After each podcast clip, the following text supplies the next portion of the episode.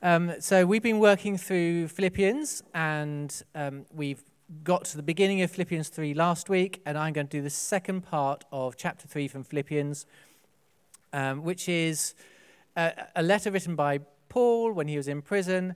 And in, in this one, he is writing uh, with lots of enthusiasm and encouragement for the Philippian church for all the great things they're doing and to encourage them to do more. Um, and the key words are to press on towards the goal in this passage. So, sort of running the race, which I thought was quite appropriate, really, considering what's going on in London at the moment today. Yeah, yeah, yeah. So, uh, I'm sorry, had you been there and won it, you would have won, I think, £39,000 um, because it's 39, just over 39 kilometres. I'll come to that later. Um, so, reading today's passage got me thinking about uh, momentum, hence the little sort of clip up there to try and explain what momentum is. Um, Paul's been praising them for all the things that they're doing as a Philippian church, and he's encouraging them to press on and forwards and do even more to fulfill their potential. And so he's encouraging them with all the exciting things that are still to come. I'm going to break down today's talk into three key things. They might seem a little bit random. It's going to involve um, a race, a rose, and restoration. So, on a slightly more, um, maybe biblical terms, looking at heavenly goals, growing spiritually, being transformed, and then sharing the good news. That's the momentum size of it. So, believe it or not, when I was young, I did do some gymnastics, not quite to this level, although my, oh, level before. Um, but my brother did. He was in the GB youth team um, for Hawks. And so for gymnastics, he used to have to train five times a week at least after school um, and practice all those backflips and for you know somersaults and the like. But you could never do it standing still. You had to get moving and build momentum, and then you could do those more complicated flips and backflips. So part of what I'm talking about is going to be the momentum side of things. But thinking about running as my starting point, I had to go back five years to find a picture of me running the um, Bristol 10K. I'm not much of a runner. I don't enjoy it greatly. But I did do that, and I did it for love running. So I'm going to ask you three questions. One to get us going. Can you turn to the person next to you? Can you remember the last time you ran or ran in a race and how that felt? Go for it.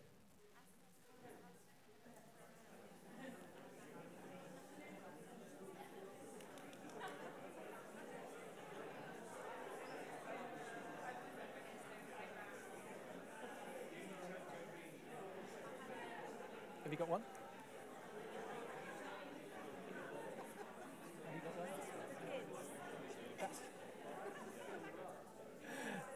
Would you share it? Oh, I like that. Chaz. Um, oh, I got two here. Go on, Chaz. Swimming race with the kids. Ran with the kids. Okay. So it may not have been a grand 10k race. It may not have been the London Marathon, but it might have been uh, just running to catch your kids before they disappeared. Um, or the grandchildren. So I, I could take this route. I've read this passage and I've heard people talk on it before, and they've very much gone down the sort of running as a race, a bit like um, the GB women's relay team, you know, sort of everyone pulling together, running the race, and what you can achieve together as a team. But I'm not. I'm actually going to take more of an individual look this morning about how we, the races that we run individually. But let's actually read the passage together. So this is what it says in the second part of Philippians 3. It says, Paul says, Not that I have already obtained this or have already attained, arrived at my goal, but I press on to take hold of that for which Christ Jesus took hold of me. Brothers and sisters, I do not consider myself yet to have taken hold of it. But one thing I do, forgetting what is behind and straining towards what is ahead, I press on towards the goal to win the prize for which God has called me heavenward in Christ Jesus. All of us, then, who are mature, should take such a view of things. And if on some point you think differently, that too God will make clear to you. Only let us live up to what we have already obtained. Join together in following my example, brothers and sisters, and just as you have us as a model, keep your eyes on those who live as we do. For as I have often told you before, and now tell you again, even with tears, many live as enemies of the cross of Christ. Their destiny is destruction, and their God is their stomach, and their glory is in their shame. Their mind is set on earthly things, but our citizenship is in heaven, and we eagerly await the Saviour from here. The Lord Jesus Christ, who by the power that enables him to bring everything under his control, will transform our lowly bodies so they will be like his glorious body.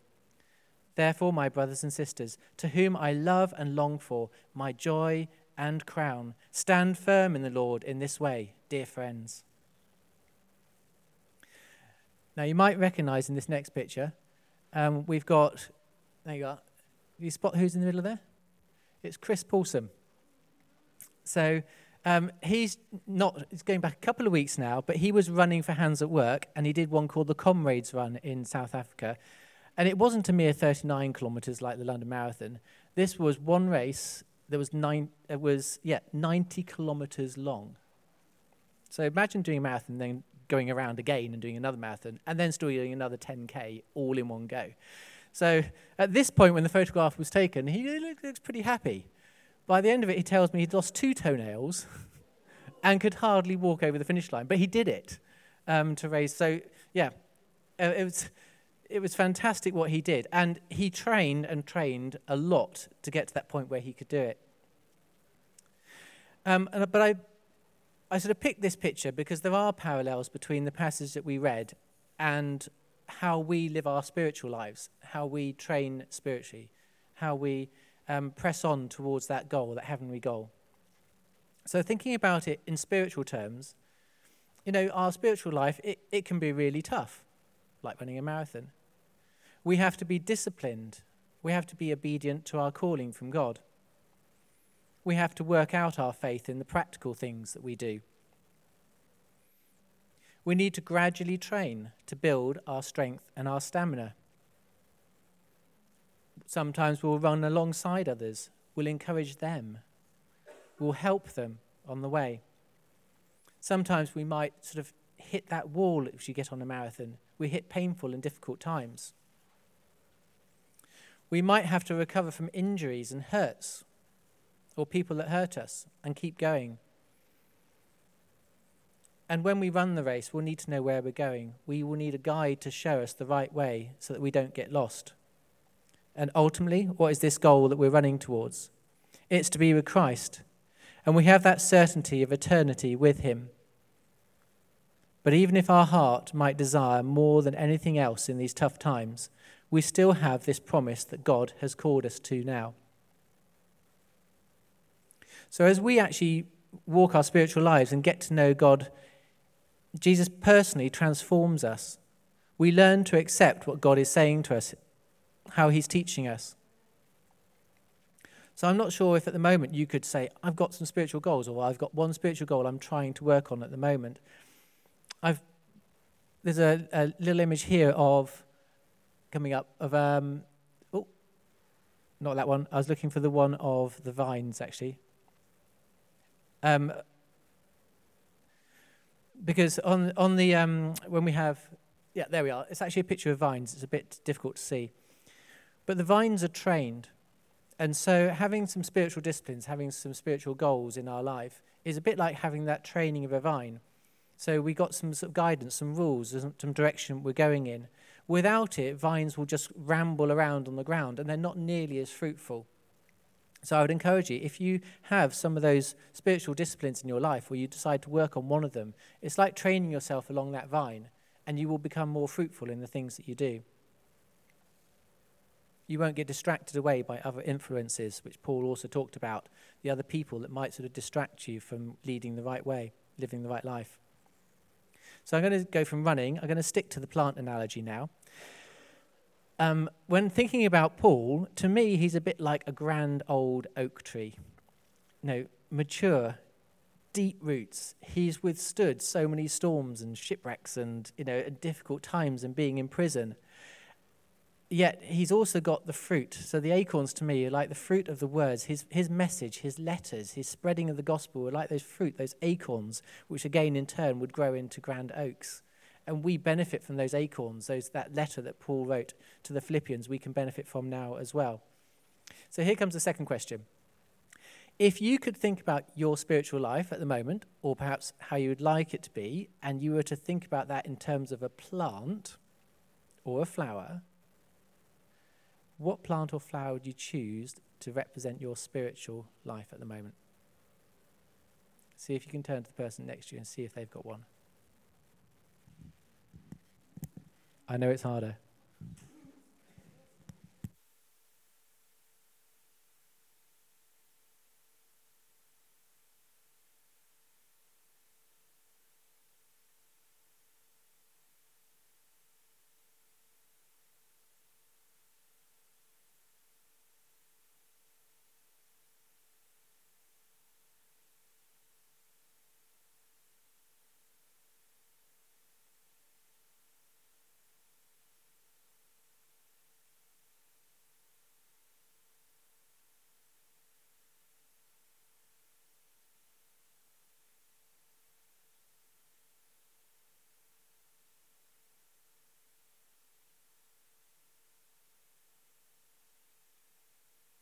Has anyone got one they'd like to share?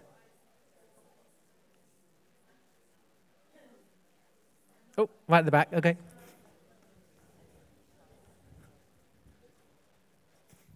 Uh, like a harvest grow. Yeah. Because it's refreshing and growing. Lovely. The, the, the refreshment and the growing. I like that. Thank you. Um, so I, I picked one for, for myself when I was thinking about this one. If we go to the next slide, this is where that uh, yeah, the rose comes in. Because um, I said this to Joseph, and he said, Well, I don't know what that is. Um, a climbing rose, to me, it grows vigorously and strong, and it, when it grows, it becomes smothered in small flowers, and often they're quite highly scented as well, but they're beautiful in a garden. And I would like, I'm not saying I'm necessarily there, but I would like my spiritual journey to be one full of growth and life and fruit as well, to have that blossom, to be something that's beautiful and attractive to others. But then I was thinking about I thought, actually, I also quite liked a bonsai tree. Um, because that sense of actually, I want my spiritual life to have that little bit of discipline. Maybe sometimes I need that little bit of pruning to make me the right shape. Or perhaps I want a bit of both. I want to be wild and vigorous in my spiritual growth, but also actually have a degree of, of control over it. Yeah, just a thought. You might not quite have got there to work out which plant you want to be, but um, maybe today that will come to mind. So I've got two examples I want to bring up of um, people who um, work for Hands at Work, because I got this off the Facebook page. And I just liked the way that they were talking about their spiritual growth and how God works in their lives.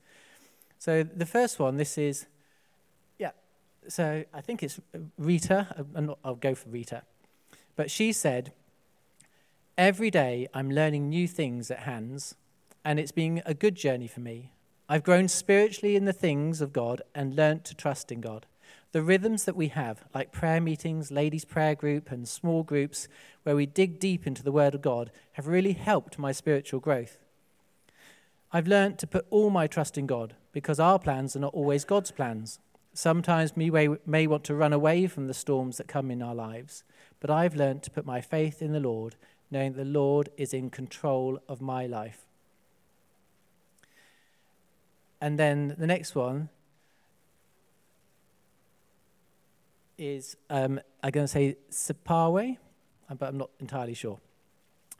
But she said, I first learnt of hands at work in 2017 while selling dough bread outside the local school. When I heard more about what they did, I decided that I wanted to be part of this and I had the desire to help children in my community. That choice has given me a renewed sense of life. That is particularly the case when we come together as care workers and discuss the Word of God. It always encourages me Whenever I'm faced with life's challenging circumstances, I can remember our time together and that the Word of God says, and that helps me to get through those difficult times. My heart is to continue this beautiful work the Lord has called us into until the very end. Isn't that amazing? You talk about pressing on to the goal that God's given us, looking heavenward that sense of spiritual growth, of being encouraged by meeting with each other, about reading God's word, about having some spiritual disciplines in really tough and difficult circumstances. I've been there, I've, I've visited um, Eswatini, where that lady's from. That working with those children is really tough. Their circumstances, you know, they literally are trying to find enough food to survive each day. and the care workers at the care point provide that for them. But it's amazing how that strength comes from, that, from God. From actually, they're not striving in their own strength. They've got that strength coming from God, and they've got that spiritual growth that comes too. So here comes the third question. Um, again, a slightly different tact this time. Um, I'm going to go for an art one. This is um, that was a poem by A.A. Milne about Winnie the Pooh, about sitting halfway up the stairs, which I quite liked, and I had to go at doing it artistically. Um, and some of you might recognize Hosanna. That was done back in 2018 that people took canvases home and then painted the different letters from this church, and we put up Hosanna. I don't know if anybody in here recognizes one that they might have done. I'm trying to think who did them. It was quite a while ago. Um, but it was beautiful. It was an opportunity to be creative as a church. So here's my question to you Can you think about the last time you tried to do something creative or artistic that you were pleased with? Tell the person next to you.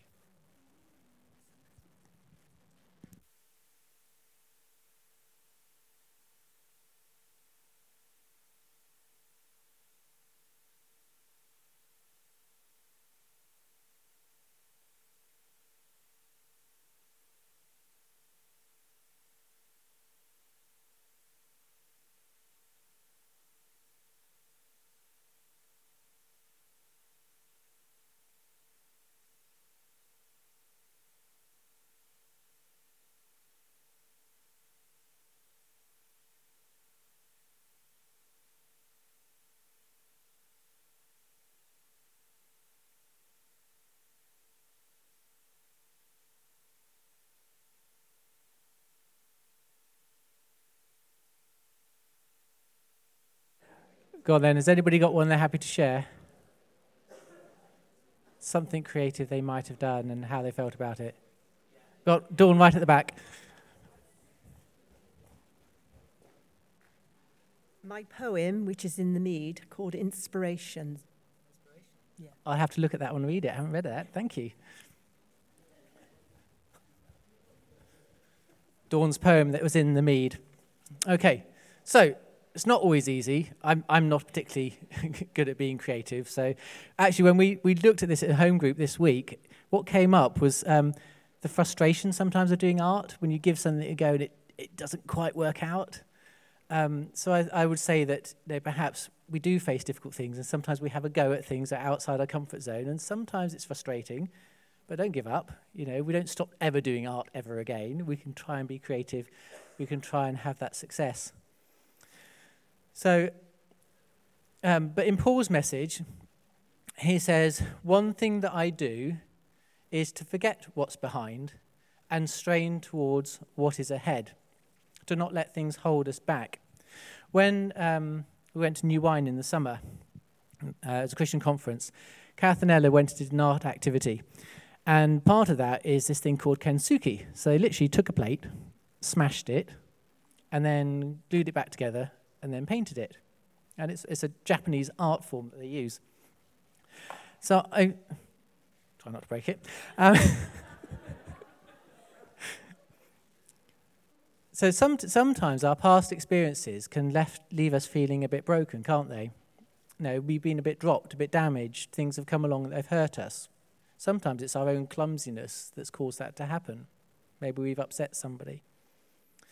But here in Paul's letter, there's, there's a different one. There's one of a promise of renewal, of healing, of a goal to come for. So that Kintsugi idea of the brokenness of our lives, I don't think we ever really forget the brokenness. I think that becomes part of us. But I think God can actually heal us and bring us back together and re-glue us and make us something even more beautiful and attractive in, in who we are.